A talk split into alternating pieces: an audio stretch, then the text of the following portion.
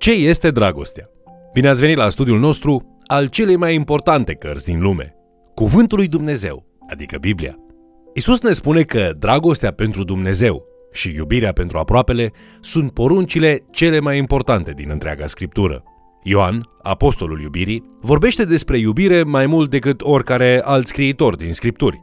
Dar cum arată dragostea? În lecția de astăzi vom vedea cum răspunde Ioan la această întrebare. Acum, să ascultăm și să vedem ce ar dori Dumnezeu să ne învețe astăzi. Vă invit să urmărim împreună acest mesaj intitulat Ce este dragostea? Astăzi ne vom îndrepta atenția spre epistolele biblice 2 și 3 Ioan. Acestea sunt două dintre cele mai scurte cărți din întreaga Biblie și cu toate acestea ele abundă de frumusețe și înțelepciune. Atunci când Ioan se așează pentru a așterne mesajul acestor scrisori, el este deja un om în vârstă. El fusese în slujba bisericii întreaga sa viață de adult, probabil mai mult decât oricare dintre ceilalți apostoli care au fost cu toții martirizați pentru Hristos. Apostolul nu ni se adresează doar în calitate de învățător și prezbiter, dar și în postura de adevărat părinte al bisericii. În fiecare dintre scrisorile sale, el se referă la credincioși ca la o familie, deoarece biserica este într-adevăr familia lui Dumnezeu. Ținând cont de vârsta și de preocuparea lui sinceră pentru familia extinsă a bisericii, nu este de mirare că, în toate scrisorile sale, Ioan își numește cititorii copilașii mei sau pur și simplu copii. Ioan are obiceiul de a aduce scrisorile sale la un nivel personal și intim, îmbrăcând toate acțiunile bisericii într-o dragoste și un devotament caracteristic unei singure familii puternice. Astfel că își începe scrisoarea din 2 Ioan adresându-se bisericii și membrilor săi spunând Prezbiterul către aleasa doamnă și către copiii ei. Parcurgând scrisorile lui Ioan, cuvântul care ne atrage atenția în mod deosebit este cuvântul dragoste. Din pricina acestei atenții deosebite acordate iubirii, Ioan este chiar supranumit apostolul iubirii. Putem găsi una dintre afirmațiile favorite ale acestuia în 2 Ioan, versetul 5. Să ne iubim unii pe alții. Aici Ioan reiterează cuvintele lui Isus, consemnate în însăși Evanghelia lui Ioan. Dacă termenul iubire este atât de important pentru Ioan, în mod îndreptățit ar trebui să ne întrebăm ce vrea să zică Ioan prin iubire. Există câteva aspecte importante pe care le putem descoperi și care ne pot ajuta să răspundem la această întrebare. Trebuie să începem prin a recunoaște faptul că noi toți avem lentila noastră proprie prin care citim și înțelegem Scriptura. De exemplu, lentila prin care privește Petru este cunoașterea lui Dumnezeu. Pentru Pavel, lentila lui este harul și credința. Iar pentru Ioan, această lentilă este dragostea. Toate aceste învățături nu sunt separate sau individuale, ci mai degrabă sunt întrepătrunse și inseparabile. Este exact ca și cum fiecare autor al scripturii ar fi un artist care pictează același tablou dintr-un alt unghi. Atunci când Ioan vorbește despre dragoste, el nu exclude subiectul credinței sau supunerii sau a cunoașterii. Atunci când Petru vorbește despre cunoaștere, el nu exclude dragostea.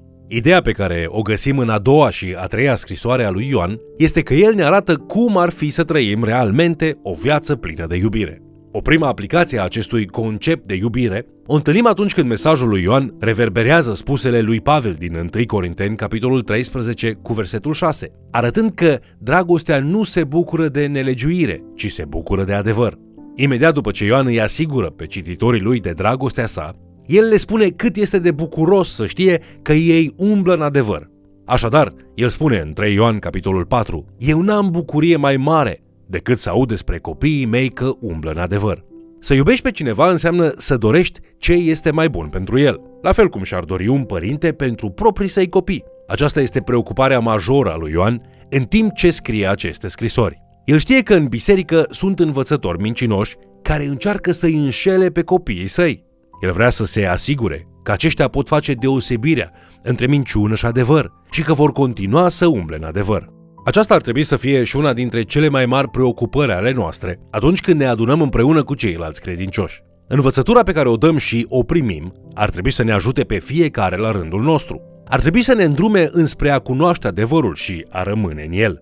Încurajându-ne și corectându-ne unii pe alții, putem evita să fim înșelați și să ne îndepărtăm de adevăr. Oarecum aceasta este ideea pe care Ioan vrea să o transmită în 2 Ioan capitolul 5, când afirmă să ne iubim unii pe alții. El continuă în versetul 6 spunând Și dragostea stă în viețuirea după poruncile lui. Dragostea ascultă de poruncile lui Dumnezeu și dragostea dorește să îi ajute și pe alții să asculte tot de Dumnezeu.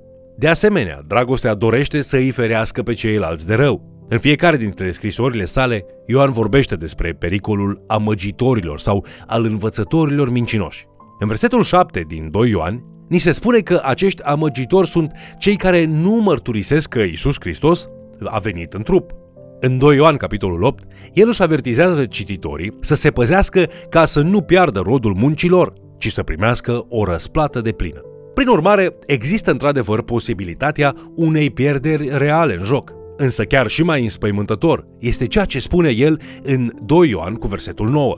Oricine o ia înainte și nu rămâne în învățătura lui Hristos, n-are pe Dumnezeu. Cine rămâne în învățătura aceasta, are pe Tatăl și pe Fiul. Din acest motiv, Ioan este atât de preocupat ca acești credincioși să umble în adevăr. El nu vrea să-i vadă că își pierd răsplata sau, chiar mai rău, să afle că de fapt nu îl au deloc pe Dumnezeu. O altă aplicație importantă este că atunci când apărăm cu tărie adevărul, acest fapt ne ajută să înțelegem ce înseamnă să îi iubim și pe cei din jurul nostru. Dacă spui că îți iubești familia sau pe fratele tău în Hristos, însă nu spui nimic atunci când aceștia cad în păcat, înseamnă că dragostea ta nu este de plină. Ca familie, noi trebuie să avem grijă unul de celălalt și trebuie să ne ajutăm reciproc să revenim pe calea cea bună. Cum putem face acest lucru? Una dintre modalități este aceea de a reveni la avertizarea lui Ioan împotriva învățătorilor mincinoși. În 2 Ioan capitolul 10 cu versetul 11 citim Dacă vine cineva la voi și nu va duce învățătura aceasta, să nu-l primiți în casă și să nu-i ziceți bun venit, căci cine îi zice bun venit se face părtaș faptelor lui rele. Întotdeauna vor exista pasaje provocatoare din scriptură pe care le vom dezbate și vor fi situații în care interpretările noastre nu se vor potrivi mereu. Însă atunci când oamenii din biserică dau o învățătură care este total nebiblică, ei nu ar trebui să fie acceptați. Aceasta nu înseamnă că respectivii învățători nu se pot pocăi sau nu pot să schimbe mesajul. Însă Ioan știe foarte bine că atâta vreme cât mesajul lor este fals, însăși prezența lor este periculoasă. El nici măcar nu vrea ca biserica să îi întâmpine pe acești învățători. Atât de preocupat este el pentru credincioși ca aceștia să audă doar adevărul lui Hristos. Totuși această atitudine poate părea dură la prima vedere. Așadar, să facem un pas în urmă, pentru o clipă, și să mai analizăm încă o dată cine sunt aceia împotriva cărora avertizează Ioan. El nu se referă la faptul că oricine nu este de aceeași părere cu tine asupra teologiei sau a felului de a interpreta Biblia este automat un învățător fals. El nu vorbește despre neînțelegeri, ci despre aceia care răstălmăcesc adevărul de bază al Scripturii. Acești înșelători se dau drept creștini, dar ei resping doctrinele de bază ale Evangheliei. De exemplu, nu ar trebui să se pună în discuție faptul că Isus a fost pe deplin om, Dumnezeu întrupat, crucificat și înviat. Totuși, aflăm din 2 Ioan că unii învățau că Isus nu a venit în trup omenesc, iar de la Pavel aflăm că unii oameni contestau învierea lui Hristos. Aceste învățături sunt false și sunt periculoase și pot deforma credința unora. Dar care ar fi motivul pentru care biserica să nu îi primească cum se cuvine pe acești învățători falși?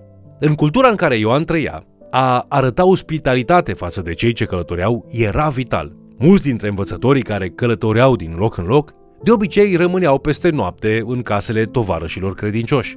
Ioan îi instruiește pe membrii bisericii să nu mai arate ospitalitate față de cei care se știa că răspundeau învățături mincinoase, deoarece oferindu-le adăpost, acești credincioși autentici permiteau în mod indirect răspândirea acestor învățături. Ospitalitatea lor dădea astfel credibilitate mesajului deformat propovăduit de aceștia. Prin urmare, nu înseamnă că o să umblăm prin biserică ca să dăm afară pe toți oamenii înainte ca ei să se poată alătura familiei bisericii. Trebuie să reținem că aceia care nu pretind că îl cunosc pe Dumnezeu este de așteptat să fie pierduți și ca atare ei nu vor fi capabili să distingă ce este fals de ce este adevărat. Dar aceia care mărturisesc numele lui Isus Hristos și totuși învață lucruri false cu privire la el, nu își au locul în biserică. Prezența lor este periculoasă trebuie să fie devotați numai adevărului. Această idee ne conduce spre un alt exemplu de aplicație. Dragostea are discernământ. Un părinte iubitor va încerca să își protejeze copilul de lucruri care îl rănesc. Să luăm ca exemplu filmele sau televiziunea. Părinții ar trebui să îi ferească pe copii de filme care conțin material necorespunzător cu vârsta lor, nu doar de dragul de a fi stricți, ci din discernământ pentru că își iubesc copiii. De fapt, aceasta este învățătura pe care vrea să o transmită Ioan. Dacă ne iubim frații și surorile din biserică, vom avea discernământ pentru a ști pe cine lăsăm să vorbească în biserică. Dragostea ar trebui să ne determine să ne facem bine temele de acasă, adică să cunoaștem reputația unui om înainte de a-l lăsa să ne aducă învățătură. A treia scrisoare a lui Ioan ne arată că discernământul nu se folosește pentru a-i verifica doar pe cei care vin din afară.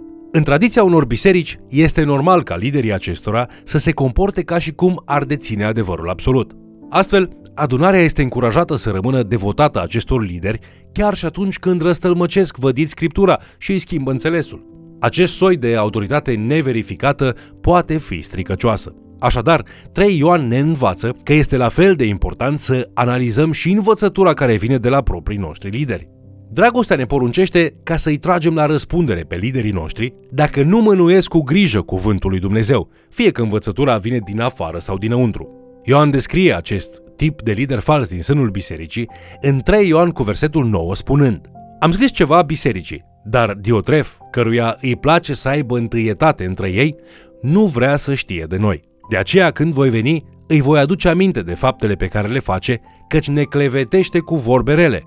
Este clar că Diotref abuza de poziția sa de conducere și se folosea de ea pentru a-i reduce la tăcere pe aceia care îi se opun. Acest soi de lider este total opusul a ceea ce poruncește Isus în Matei capitolul 20, versetele 25 și 26, atunci când zice Știți că domnitorii neamurilor domnesc peste ele și mai mari lor le poruncesc cu stăpânire. Între voi să nu fie așa, ci oricare va vrea să fie mare între voi, să fie slujitorul vostru. Ioan precizează foarte clar că nu va permite ca o conducere abuzivă să se mențină în biserică. Acest gen de conducere distructivă trebuie demascată și înlăturată. Acest mesaj este încă valabil și pentru noi astăzi. Când avem de-a face cu o învățătură falsă sau o conducere abuzivă în bisericile noastre, ar trebui să luăm o poziție fermă față de acestea, de dragul celor care îl urmează pe Dumnezeu și pentru a susține adevărul. Asemenea lui Ioan, nici noi nu putem să rămânem indiferenți dacă iubim membrii bisericii. Oricine stă nepăsător și tolerează un învățător fals, se face părtaș faptelor lui rele, după cum ne relatează 2 Ioan, versetul 11. Dragostea ne poruncește să apărăm adevărul de dragul celor pe care iubim. De asemenea, dragostea ne îndeamnă să fim devotați celor care umblă călăuziți de adevăr. Înainte ca Ioan să-l acuze pe Diotref că este un învățător fals, el îi mulțumește lui Gaiu pentru că se arătase binevoitor față de frați. Ioan fusese înștiințat că Gaiu dădea dovadă de multă dragoste față de credincioșii care călătoreau sau misionau pentru a vesti adevărul. Pe de altă parte, Diotref refuza să fie ospitalier cu acești credincioși. Vedeți, odată ce avem convingerea că cineva din afara cercului nostru umblă în adevăr, avem datoria să îl tratăm la fel ca pe un membru al propriei noastre familii. Versetul 8 din 3 Ioan ne stimulează spunând Este datoria noastră, dar, să primim bine pe astfel de oameni ca să lucrăm împreună cu adevărul. Ioan ne poruncește să arătăm ospitalitate și dragoste față de tovarășii noștri de credință, dar și față de aceia care sunt străini. Acum, haideți să ne gândim pentru o clipă cât de mult îi iubim noi pe ceilalți creștini. Îi iubim noi și pe aceia care nu sunt exact la fel ca noi? Dar pe aceia care interpretează în mod diferit anumite pasaje din Scriptură, însă sunt totuși credincioșii lui Hristos. Dar pe aceia care au servicii religioase sau moduri de închinare diferite, îi iubim noi așa cum se cuvine? Dacă nu, atunci să lăsăm ca lecția transmisă de Ioan prin aceste scrisori să ne schimbe perspectiva noastră în ceea ce privește felul cum arătăm dragoste față de frații de credință. Ioan spune că și acei credincioși care nu sunt exact la fel ca tine sunt totuși frații și surorile tale. Dacă spui că iubești Biserica lui Hristos, asigură-te că îi iubești pe toți membrii care aparțin familiei bisericii. În încheiere, haideți să reflectăm puțin. În aceste două scrisori, cuprinzând doar 28 de versete în total, Ioan ne prezintă câteva adevăruri uimitoare despre dragoste. El ne arată ce se poate întâmpla atunci când nu dăm dovadă de dragoste și ne mai spune că ar trebui să arătăm dragoste față de ceilalți și prin accentuarea adevărului. El ne încurajează să ne pronunțăm atunci când observăm învățătura falsă și să cerem discernământ pentru a fi capabil să o depistăm, fie că vine din partea străinilor sau a propriilor noștri lideri. În cele din urmă, Ioan ne arată cum trebuie să fie dragostea adevărată și cum să o punem în practică.